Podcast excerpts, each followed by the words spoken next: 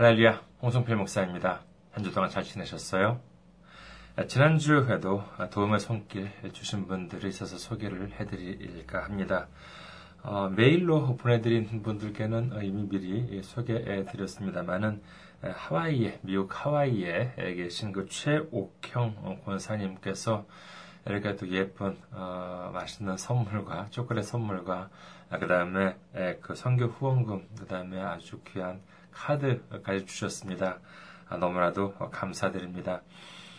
아, 그리고 어, 이진묵님 그리고 박상흠님께서 선교 후원금으로 선교 주셨습니다. 아, 정말 너무나도 감사드립니다. 하나님께서 놀라운 축복이 함께 있기를 간절히 기원드립니다. 다른 분들께서도 어, 물질과 그다음에 기도로 많은 어, 후원 주시기 바라겠습니다. 아, 오늘 함께 은혜 나누실 말씀 보도록 하겠습니다. 오늘 함께 은혜 나누실 말씀 누가복음 5장 1절에서 11절 말씀입니다. 누가복음 5장 1절에서 11절 말씀 읽어 드리겠습니다.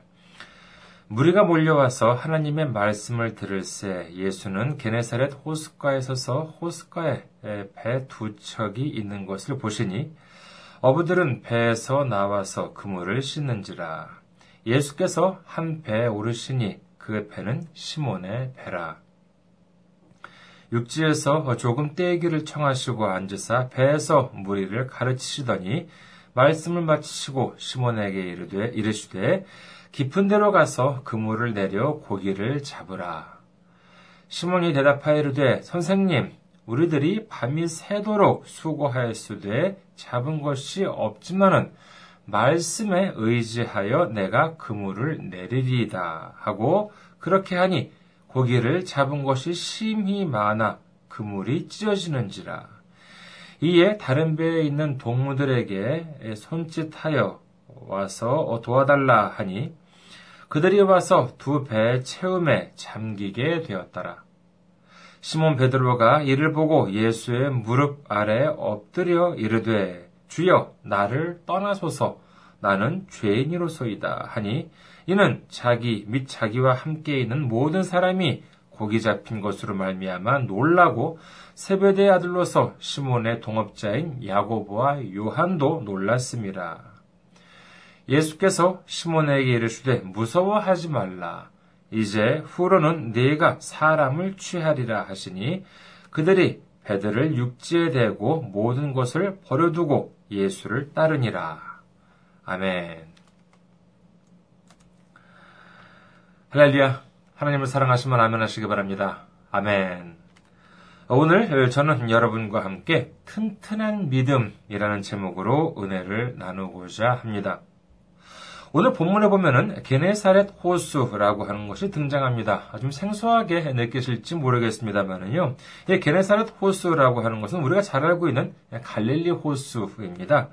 말이 호수이긴 합니다만은 워낙 넓은 호수이기 때문에 웬만한 바다처럼 정말 정말 어마어마하게 넓고요. 그 다음에 파도도 이렇게 친다고 합니다. 예수님께서 아침에 갈릴리 호숫가에 가셨더니 예수님의 말씀을 듣기 위해서 많은 무리들이 몰려왔다고 합니다. 무리들이 워낙 많다 보니까 바닥에 앉아서 말씀을 전하시게 되면 전달이 잘 이렇게 안 될 수도 있습니다. 아, 그래서, 그렇다고 뭐 호숫가에 강대상이 이렇게 있다거나 그런 것도 아닙니다. 근데 마침 그러던 중에 예수님께서 보시니까 두 척의 배가 이렇게 호숫가에 정박해 있어요. 그래서 그중 시몬의 배에 오르시고는 조금 떨어진 곳에서 육지에 있는 무리들에게 말씀을 전하셨다는 것입니다. 그런데 그렇게 말씀을 사모하고 예수님의 말씀에 귀를 기울이고 있는 무리들로부터 그 무리들은 많이 있는데 그 무리들로부터 조금 떨어진 어, 이와 같은 곳에 다른 또 하나의 무리가 있었습니다. 어떤 사람들이었었어요? 예, 바로 밤새도록 고기잡이를 했던 어부들이었습니다. 성경에는 어부들이 배에서 나와서 그물을 이렇게 씻고 있었다고 하지요. 당시 갈릴리 호수에서 고기잡이를 하는 경우에는요, 낮에 할 수가 없었다고 합니다. 왜냐하면은, 낮에 하면은요, 그 갈릴리 호수의 물이 너무 맑기 때문에, 고기들이 그 던지는 그물을 이렇게 보고 다 이렇게 도망가 버린다고 한다는 것입니다. 그래서 이 어두운 밤에 고기잡이를 하는 것이 일반적이었다고 합니다.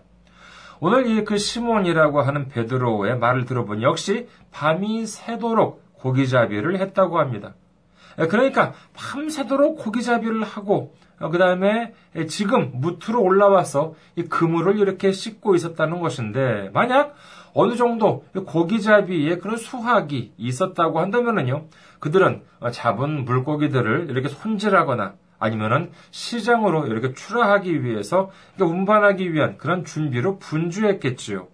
그리고 물고기를 많이 잡았었다고 하면은요, 배에는 그 물고기들의 비린내가 진동하고, 예, 그렇기 때문에, 글쎄요, 예수님께서 배에 오르셔서 말씀을 전하시기에는 조금 부적합했을지도 모릅니다.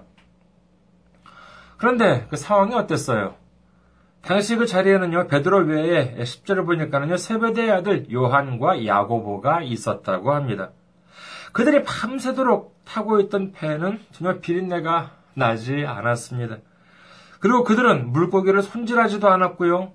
어, 정말 시장으로 운반하기 위해서 어, 분주하게 바삐 움직이지도 않았습니다. 왜요? 예. 밤새도록 고기 잡이를 했는데 한 마리도 잡히지 못했기 때문이었던 것입니다. 배 안에는 비린내는커녕 물고기 흔적도 찾아보기 어려웠습니다. 많은 무리들은 예수님 말씀을 듣기 위해서 모여들었지만은요, 이 밤새도록 고기잡이를 하고 이 피로에 지친 그들, 더구나 좀 많이 잡았으면 그래도 그나마 좀 뿌듯한 감이라도 있었겠지만은요, 한 마리도 못 잡아서 그야말로 허탈한 마음에 사로잡힌 그들한테 있어서는 무슨 뭐 구원이다, 뭐 천국이다, 이런, 이런 말은 뭐 전혀 상관없는 음, 일이었겠죠. 귀에 들어오지도 않았을 것입니다. 아예 관심 밖의 일이었겠지. 오히려 그것보다도 아이고 이제 오늘 하루 공쳤으니 생활비 걱정이 되겠지요. 베드로는 부인도 있었기 때문에 이제 집으로 돌아가면은 아이고 마누라가 이제 바가지를 긁겠구나 이런 생각도 했을지도 모릅니다. 그러니까 허탈하고 우울한 마음으로 호숫가 한쪽에서 그물을 이렇게 씻고 있었던 것이지요. 그런데 예수님께서 그 무리들에게 말씀을 마치신 후에 그 피곤함과 허탈함에 가득 찬 베드로 쪽을 보고 말씀을 하십니다. 깊은 데로 가서 그물을 내려 고기를 잡으라. 이와 같은 갑작스러운 말씀을 듣고 베드로는 다시 배에 올라서 고기잡이를 하러 갑니다. 그런데 그렇다면 과연 베드로한테 믿음이 있었기 때문에 그랬을까요? 예수님의 말씀에 대한 믿음이 있었기 때문에 이 베드로는 고기잡이를 다시 낳은 것입니까? 예수님이 그와 같이 말씀을 하셨을 때, 아, 믿습니다. 아멘. 이라는 고백과 함께 이 기적을 믿고 강하고 담대한 마음으로 나갔을까요? 아니에요. 그렇지 않습니다. 당시 상황을 한번 생각해 봅니다.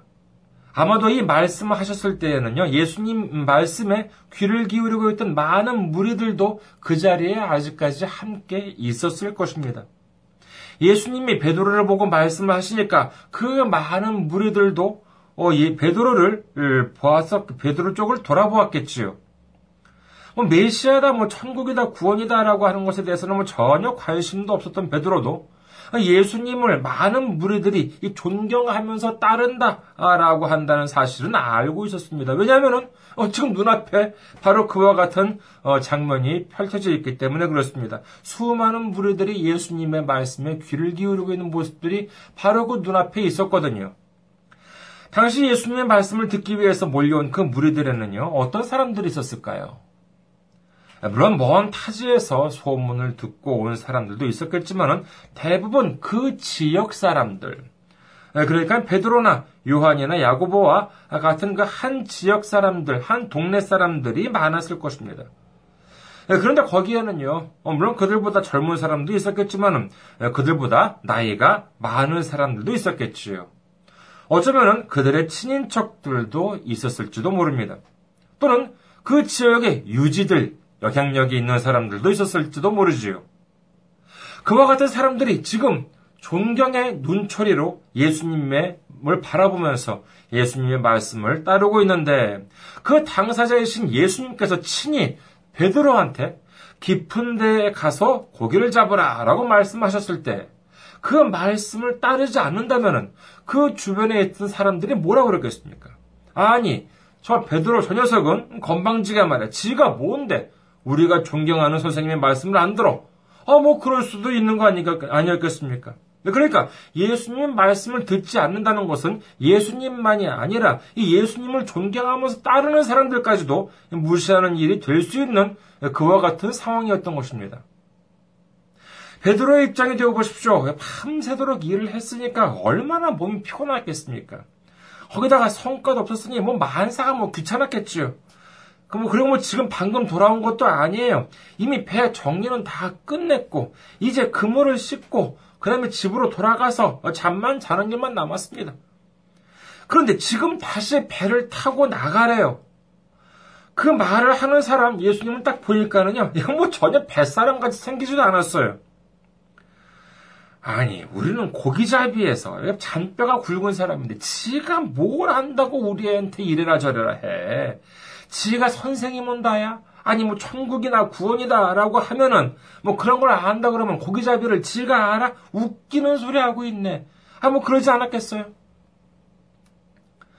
어찌됐든 앞서 말씀드린 것처럼 정말 예수님을 생각해서가 아니라 이 정말 자신들을 바라보고 있는 무리들을 생각해서라도 안 갈래야 안 갈 수가 없었을 것입니다. 그래서 가긴 가야겠는데 그렇다고 그냥 갈수 없는 노릇이죠. 한마디라도 하고 가야죠. 어, 그렇지 않습니까? 네, 그래서 한 말이 뭐였습니까? 누가 보고 5장 5절. 시몬이 대답하여 이르되 선생님 우리들이 밤이 새도록 수고하였으되 잡은 것이 없지만은 말씀에 의지하여 내가 그물을 내리리이다 하고 이 말씀이 이 말이 무슨 뜻이었겠습니까?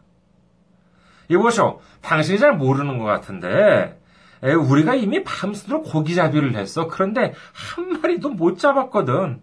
그런데 지금 당신이 그렇게 말하니까 아 좋아. 그럼 우리가 가줄게. 하지만 그 후에 일어날 일에 대해서는 당신이 책임져. 베드로 지금 이러고 있는 것입니다. 베드로는요, 예수님 말씀이 순종하면서 고기가 많이 잡힐 것이라는 생각은 전혀 안 했습니다. 아니, 오히려 고기가 안 잡히면은 예수님이 얼마나 망신을 당하겠어요. 그렇게 된다면은 예수님을 따랐던 그 많은 무리들도 순식간에 예수님을 무시하게 되겠지요. 어, 대단한 사람인 줄 알았는데 별건 아니네. 그렇게 생각하지 않았겠습니까? 제가 좀 성격이 좀 못돼서 예, 그런지 모르겠습니다만은요. 제가 베드로였다면은요. 오히려 고기가 안 잡히기를 더 바랬을지도 모릅니다. 무슨 천국이다 구원이다 뭐 이런 황당한 소리를 하는 양반을 멀쩡한 사람들 따라다니면서 뭐 그 말에 뭐 귀를 기울입니다. 어, 베드로가 생각하기에는 참 한심한 노릇이었겠죠. 아니 밤새도록 고기잡이를 하고 열심히 밥벌을 해도 될까 말까인데 그런 허황된 말을 따라다니는 사람들이 얼마나 한심해 보였겠습니까? 그런데 마침 찬스가 왔습니다. 이제 본때를 보여줄 수가 있습니다. 자, 봐라. 당신의 말대로 깊은 데에 가서 그물을 내려봤지만은, 봐. 아무런 소용이 없지 않았느냐. 그러면서 무슨 천국이다, 뭐다 하면서 잘난 척 하면서 사람들을 가르치려고 들으냐. 당장 이 동네에서 떠나가! 뭐, 뭐 이러면서 이럴 수만 있다면 얼마나 통쾌했겠습니까? 그 선생이라고 하는 양반은 쩔쩔매면서 동네를 쫓겨, 쫓기듯이 떠나갈 것이요. 그를 따랐던 무리들은 베드로를 보고 아 정말 베드로는 멋있어 와 정말 잘난 놈이야 멋진 놈이야 이렇게 지켜 세우지 않았겠습니까? 뭐 그런 생각을 하면서 다시 그물을 챙기고 갈릴리 호수로 나가지 않았을까 합니다. 아니, 꼭 베드로가 그랬다기보다는 저같이 좀 고약한 그런 생각을 했다면 그랬을 수도 있었다는 것이지요. 그런데 결과가 어땠습니까? 누가복음 5장 6절에서 7절에 보면은요. 그렇게 하니 고기를 잡은 것이 심이 많아 그물이 찢어지는지라.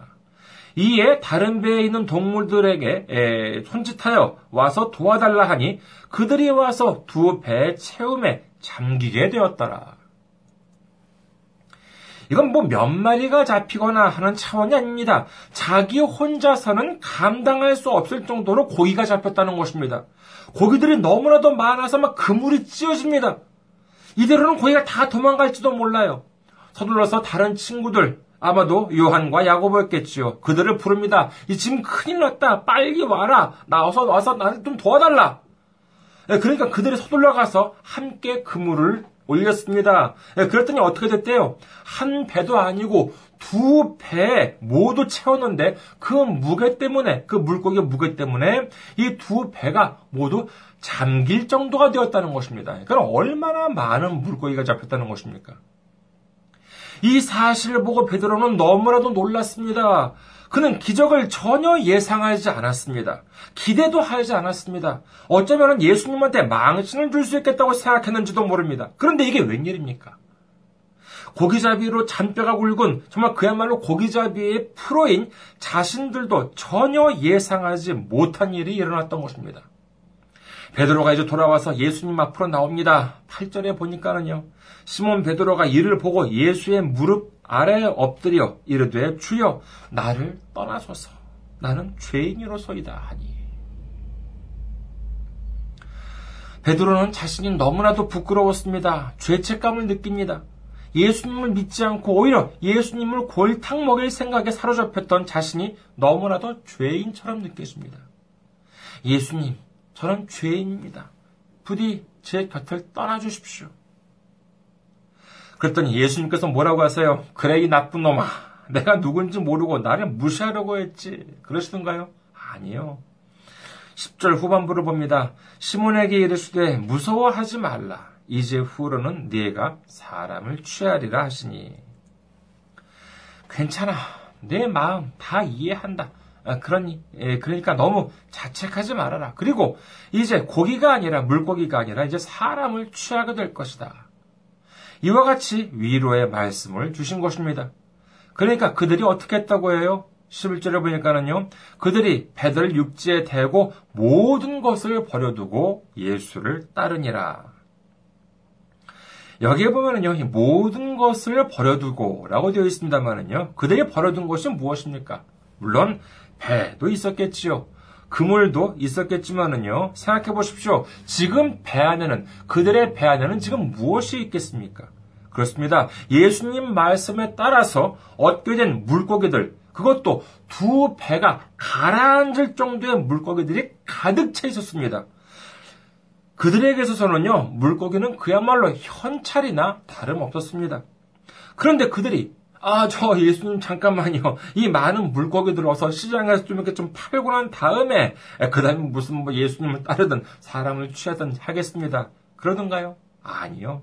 이제 그들은 깨달았습니다. 예수님과 함께 길을 가는 것에 비한다면은 이런 돈이나 재산이나 물고기 같은 것은 아무런 의미가 없구나라고 하는 사실을 깨달았던 것입니다. 그리고 이제 그들의 믿음은요, 예수님과 함께하는 과정을 통해서 점점 점점 성장하는 과정을 겪겠다는 것입니다. 베드로의 성장 과정을 우리는 알 수 있습니다. 마태복음 14장에서 물 위를 걷게 해달라고 했다가 믿음이 적어서 물에 빠지기도 했습니다. 예수님을 끝까지 지키겠다고 했지만은 나는 저 사람을 모른다고 세 번이나 부인을 하고는 자신의 죄책감에 사로잡혀서 통곡을 하기도 했습니다. 그렇게 믿음을 가져보려고 하다가 실수를 하고 시험에 빠져서 허우적거리기도 했습니다. 그러나 끝까지 포기하지 않은 것이었습니다. 그것이 무엇이었습니까? 그렇습니다. 바로 예수님을 포기하지 않았던 것입니다. 예수님에 대한 사랑을 포기하지 않았던 것입니다. 그리고 그 성장의 결과를 알 수 있는 구절이 어디냐 하면은요, 요한복음 21장 11절입니다. 시몬 베드로가 올라가서 그물을 육지에 끌어올리니 가득 찬 물고기가 153마리라. 이같이 많나 그물이 찢어지지 아니하였더라. 부활하신 예수님의 말씀대로 고기잡이를 했더니 그 그물에 큰 물고기가 가득 찼는데 그물이 찢어지지 않더라는 것입니다. 여기 성경에는요, 153마리라고 하는데, 예, 기록되어 있는데, 이 부분에 대해서 공부를 많이 하신 신학자들의 해석은 참 재미가 있습니다. 잠깐 소개해 드릴까요? 먼저 이 153마리, 153마리라고 하는 것에 대해서 첫 번째 어떤 설이 있냐면요. 당시에 세계에 있던 언어의 숫자다. 그리고 또 두 번째는 뭐 복음의 그물이 펼쳐질 세계의 인종이나 종족의 숫자가 153가지였다. 그리고 또 보면은요. 갈릴리 바다 또는 세계에 있는 물고기 종류가 153개다라고 하는 그렇게 얘기했던 신학자들도 있습니다.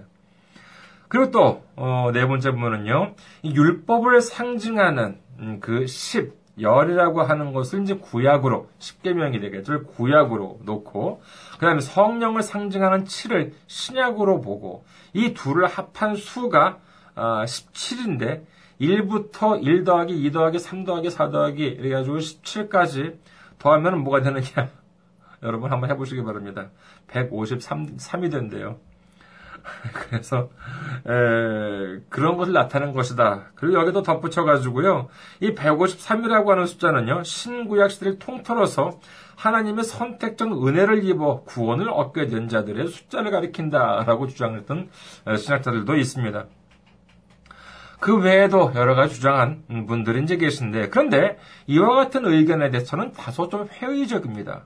물론 디모데 후서 3장 16절 말씀처럼 모든 성경은 하나님의 감동으로 써졌다. 라고 한다는 것은 믿습니다만은 이와 같은 해석이 필요한 부분 이것은 주로 하나님께서 이 선지자들을 통해서 보여주시는 그 환상이나 예언의 말씀을 주었을 때는 이와 같은 해석이라고 한다는 것이 필요하겠습니다만은 오늘 이 153마리를 잡았다는 기록은요 무슨 환상이나 예언이나 비유가 아닌 이 객관적 사실로서 적혀 있습니다. 이 기록을 적은 요한은요, 앞서 살펴본 바와 같이 세베대의 아들, 즉 베드로와 마찬가지로 어부 출신이었지요. 그러니까 요한은요, 이 물고기가 153마리나 아, 잡혔는데도 그것도 보통 물고기가 아니라 큰 물고기가 이 153마리가 잡혔는데도 불구하고 이 그물이 안 찢어졌다라고 하는 것을 매우 놀라운 사실로 기록하고 있는 것입니다. 글쎄요, 어, 우리가 일반적으로 당시 에, 그물이 몇 마리의 물고기까지 견딜 수 있었는지는 모르겠습니다만은, 당시 요한을 비롯해서 이 어부들에게 있어서는 그큰그 물고기가 100마리도 아니고 150마리, 100, 그냥 150마리도 아니고 153마리까지나 잡혔는데도 그물이 찢어지지 않았다라고 한다는 것은요, 정말 당시 어부들이라면은 마치 몇천 명이나 되는 사람들한테 정말 그 떡 다섯 개와 물고기 두 마리로 정말 이렇게 모든 사람들이 배불리 먹었다. 라고 하는 이와 같은 사실처럼 모두가 다 알 수 있는 놀라운 기적이었다라고 한다는 사실로 이해를 해야 되겠습니다.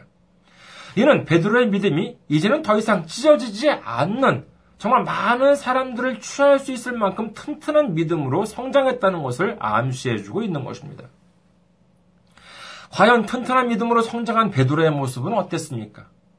사도행전 3장에 보면은요, 베드로와 요한이 성전에 올라갈 때 나면서 못 걷게 된 이들을 그 이 사람을 딱 보고 발견하고는 보고 말합니다. 사도행전 3장 6절 베드로가 이르되 은과 금은 내게 없거니와 내게 있는 것을 내게 주노니 나사렛 예수 그리스도의 이름으로 일어나 걸어라 하고 그곳은 어디였습니까? 그곳은 바로 성전 바로 앞이었습니다. 얼마나 많은 사람들이 있었겠습니까? 그렇게 많은 사람들이 지켜보는 가운데 베드로는 그 못 걷게 된 이에게 은과 금은 내게 없거니와 내게 있는 것을 내게 주라니 나사렛 예수 그리스도 이름으로 일어나 걸어라 라고 외칩니다. 여러분 생각해 보십시오. 참 아찔한 순간입니다. 그 걷지 못하는 사람이 베드로한테 고쳐달라고 온 것이 아닙니다. 그냥 옆에서 구걸하고 있었던 것입니다.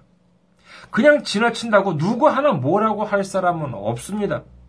그런데 거기서 괜히 일어나라고 했다가 만에 하나 안 일어났다면 어쩌겠습니까?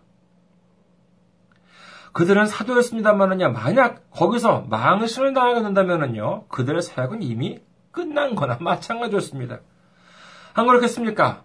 아, 잘못했다가 아는 모든 것을 잃어버리게 될 수도 있는 순간이었습니다. 그것보다는 차라리 그냥 지나치는 게 인간적으로 보면 100번 나았습니다. 하지만 이제 베드로는 찢어지는 믿음, 약한 믿음이 아니었습니다. 주님의 기적을 기대하는 튼튼한 믿음이었던 것입니다. 베드로는 그 사람을 바라보면서 나사렛 예수 그리스도의 이름으로 일어나 걸으라 라고 외칩니다. 그래도 안 일어나니까 오른손을 참 자꾸 일으켜 세웁니다. 그러자 사도행전 3장 7절과 8절에 어떻게 되어 있습니까? 발과 발목이 곧 힘을 얻고 뛰어서서 걸으며 그들과 함께 성전으로 들어가면서 걷기도 하고 뛰기도 하며 하나님을 찬송하니. 아멘. 이 일로 인하여 결국 어떻게 되었느냐 하면은요, 사도행전 4장 4절. 말씀을 들은 사람 중에 믿는 자가 많으니 남자의 수가 약 5천이나 되었더라. 여기에 그 남자의 수만 약 5천 명이나 되었으니까는요. 여기에 여성이나 미성년자까지 포함한다면 훨씬 많은 숫자였을 것입니다. 이와 같이 찢어지는 믿음, 약한 믿음은 우리를 두렵게 만들지만은요, 이 튼튼한 믿음, 이, 놀, 이 튼튼한 믿음, 놀라운 믿음이라고 한다는 것은요, 정말로 이와 같은 큰 믿음의 열매를 거두게 되는 것입니다. 여러분, 우리 스스로 우리의 믿음을 점검해 보아야 할 줄을 믿습니다. 내가 예수를 믿는다고 하면서 세상 일에 지친 몸을 이끌고 그물을 씻으면서 텅 빈 배를 바라보면서 한숨만 쉽니다. 이제 우리는 찢어진 믿음, 음, 정말 약한 믿음에서 벗어나서 강한 믿음, 튼튼한 믿음으로 거듭나야 합니다. 언제까지 그와 같은 약한 믿음, 찢어지는 믿음에 머물러 있겠습니까? 아무리 교회에 나가며 직분을 받았다고 하더라도 이 찢어지는 믿음, 약한 믿음은 기적을 기대하지 않습니다. 하나님의 놀라운 역사를 전혀 기대하지 않습니다. 그러나 강한 믿음, 튼튼한 믿음은 주님을 의지합니다. 주님의 능력을 의지합니다. 주님의 기적을 기대합니다. 주님의 놀라운 역사를 기대하는 것입니다. 그렇기 때문에 우리는 무엇을 할 수 있습니까? 그렇습니다. 바로 어떠한 시련이 닥쳐오더라도 기뻐할 수 있는 것입니다. 하박국 선지자는 고백합니다. 하박국 3장 17절에서 18절. 비록 무화과 나무가 무성하지 못하며 포도나무에 열매가 없으며 감람나무에 소출이 없으며 밭에 먹을 것이 없으며 우리의 양이 없으며 외양간에 소가 없을지라도 나는 여호와로 말미암아 즐거워하며 나의 구원 하나님으로 말미암아 기뻐하리로다. 아멘. 이제 약한 믿음, 찢어지는 믿음에서 벗어나서 주님의 역사를 의지하고 주님의 기적을 기대하는 이 놀라운 믿음으로 성장을 해서 정말 그 아무리 많은 고기, 아무리 큰 물고기를 잡는다 하더라도 이 찢어지지 않는 튼튼한 믿음으로 말미암아 정말 큰 축복의 축복을 받는 우리 모두가 되시기를 주님의 이름으로 축원합니다. 감사합니다. 한 주 동안 승리, 승리하시고 건강한 모습으로 다음 주에 뵙겠습니다.